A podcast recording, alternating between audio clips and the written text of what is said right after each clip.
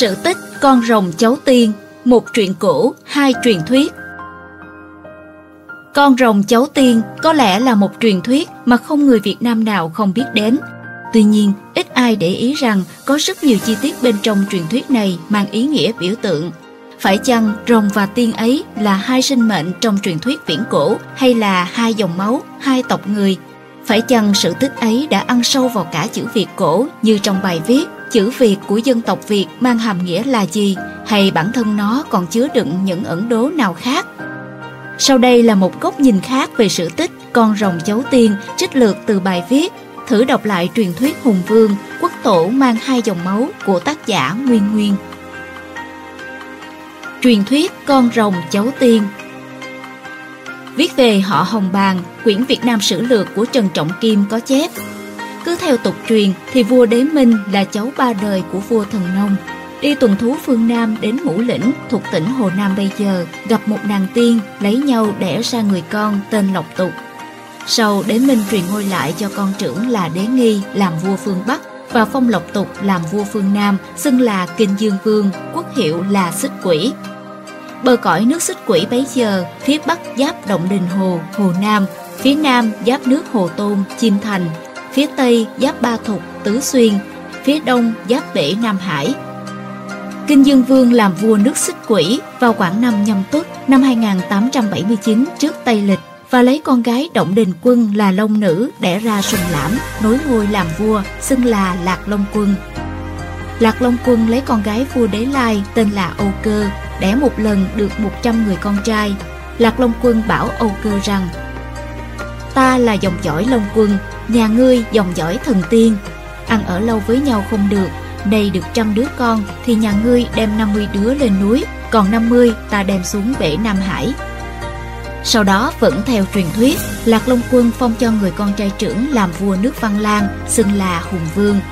Hùng Vương cai trị nước Văn Lang theo lối cha truyền con nối, đến 18 đời thì bị thục phán từ biên cương phía Bắc đánh bại, Thục phán lên ngôi, xưng là An Dương Vương, đổi quốc hiệu là Âu Lạc, đó là năm 258 trước công nguyên. Truyền thuyết Âu Cơ và Lạc Long Quân rồi 18 đời Hùng Vương tự nhiên trở thành một thứ quốc sử chính thống, cũng bởi truyền thuyết đã được đề cập đến trong hai bộ sử có tầm vóc có thể nói lớn nhất của nước Nam.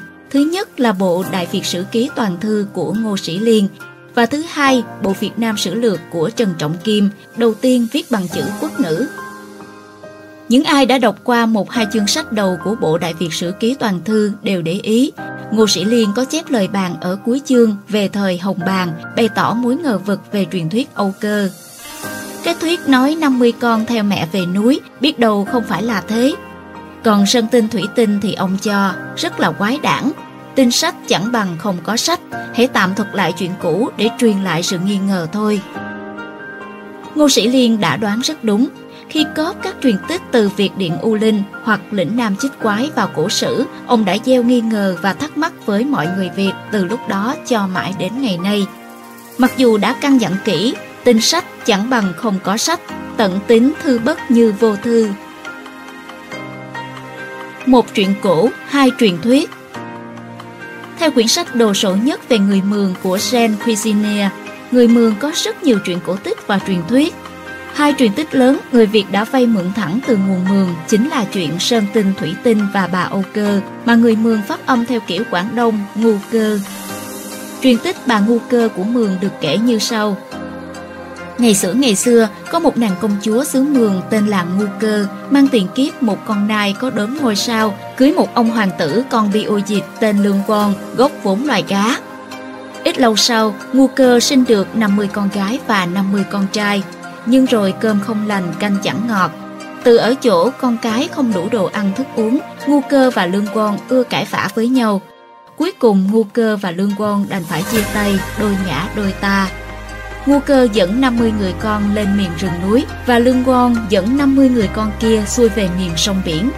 Ngu cơ và đám con tạo nên những dòng vua chúa mặc áo màu đen và lương quang các gia đình vua mặc áo màu vàng Dân mường thờ kính bà ngu cơ như mẫu tổ và thường làm cờ có hình con nai đốm sao như một vật tổ để tưởng nhớ đến bà. So sánh truyền thuyết ngu cơ của mường với âu cơ của Việt ta có thể thấy Cả hai truyền thuyết đều kết cục bằng một sự chia tay. Một đám 50 người con theo cha lạc xuôi về miền sông biển Đồng Bằng. 50 người con kia đi theo mẹ ngu cơ hay âu cơ đi lên miền rừng núi. Nhưng cần để ý ngay, bản Việt chỉ rồng con trai không có con gái, bản mường có 50 trai, 50 gái. Ngu cơ và âu cơ Ngu cơ là lối phát âm của người Mường và cũng là tiếng Quảng Đông cho Âu cơ theo tiếng Việt. Vòng đai ở biên giới Hoa Việt kéo từ Vân Nam qua Quý Châu đến Quảng Đông. Vào thuở cổ thời chính là địa bàn của chủng Việt, Chi Thái. Hai nước oai hùng nhất ở vùng này chính là Tây Âu. Đây là tên gọi, không phải là vùng phía Tây châu Âu và Nam Chiếu, hoàn toàn do người Thái làm chủ. Người Mường chính là hậu duệ của người Tây Âu và dân Tây Âu rất có khả năng được bổ sung trong vòng thiên niên kỷ trước công nguyên bởi dân Thục và dân Sở.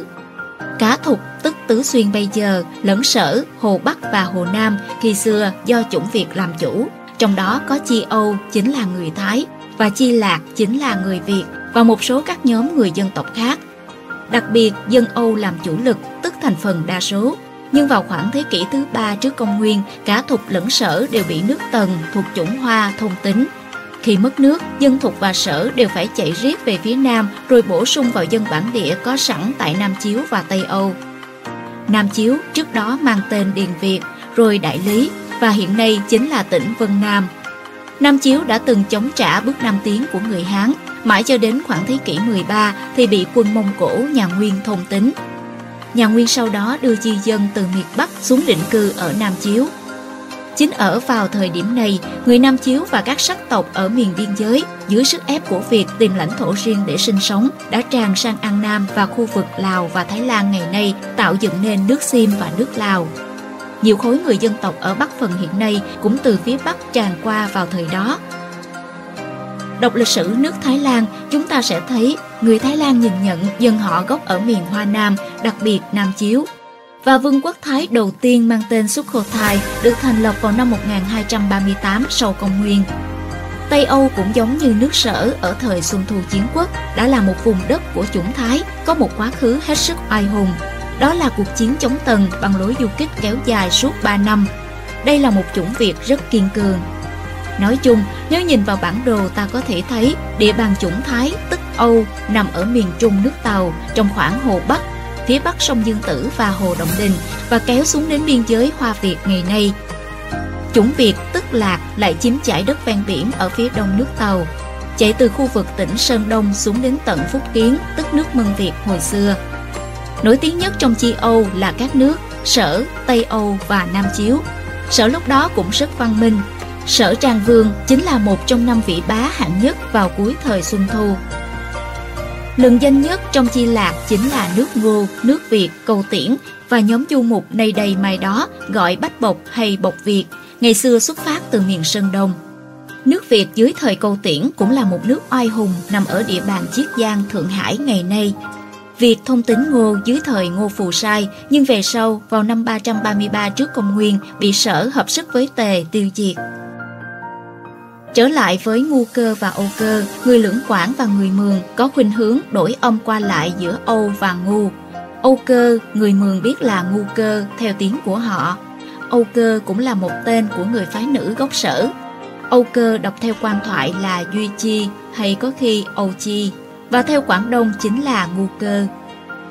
Độc giả chắc còn nhớ tay sở bá vương hạng vũ vào đêm cuối cùng khi đại bại bởi Lưu Bang đã được một người ái cơ họ ngu có phát âm như Duy theo kiểu quan thoại, múa kiếm để giải sầu. Người Hoa có thể gọi người ái cơ đó của hạng chủ là ngu cơ nếu đọc theo lối phát âm Quảng Đông và Mường, y hệt như ngu cơ dùng để gọi bà Âu cơ. Tóm lại, ngu cơ đọc theo quan thoại là Duy Chi, Âu cơ cũng vậy. Có thể là Duy Chi và cũng có thể Âu Chi. Ngu cơ chính là Âu cơ, Người Việt gọi Âu cơ, Quảng Đông và Mường phát âm như ngu cơ. Nhưng xin để ý, Âu cơ theo bản Việt là người gốc Động Đình Hồ, cũng thuộc sở, chủng Thái. Ngu cơ theo bản Mường là công chúa Mường, chủng Mường cũng là chủng Thái. Lạc Long Quân và dòng máu Việt Truyền thuyết con rồng cháu tiên Việt khi dựa vào truyền thuyết con rồng cháu tiên Mường đã đổi lương con sang họ Lạc nhằm chỉ chủng tộc ông Long Quân này chính là chủng Việt, Việt Nam. Bởi truyền thuyết Việt có đề cập đến Kinh Dương Vương, truyền thuyết đã không để chỗ hở khi kèm một người thuộc chủng Việt vào nước sở. Thật vậy, khi nước sở mới được thành lập, nước này chỉ bao gồm phần chính là châu Kinh, tức đất Kinh Cức, hay Kinh Mang hoặc Kinh Việt. Thành phần chủ lực ở đất Kinh Việt chính là người Việt thuộc chủng Thái. Vài trăm năm sau, nhất là dưới thời Sở Trang Vương, nước Sở trở nên hùng cường, văn minh hơn, nhưng đồng thời cũng bị đồng hóa với Hoa chủng. Khi đó, Sở bành trướng thêm lãnh thổ, lan xuống vùng Hồ Nam chung quanh Động Đình Hồ, rồi tiến chiếm đất đai ở hướng đông của vùng đất nước Ngô và Việt xưa. Đặt tên miền đất phía đông đó là Châu Dương hay Dương Việt. Khác với châu Kinh, rất có khả năng châu Dương chứa phần lớn người dân thuộc chủng Lạc chứ không phải chủng Âu. Như vậy, nếu hiểu theo biểu tượng, Kinh Dương Vương là vua của vùng đất bao gồm hai chủng lớn ở đất Kinh và đất Dương.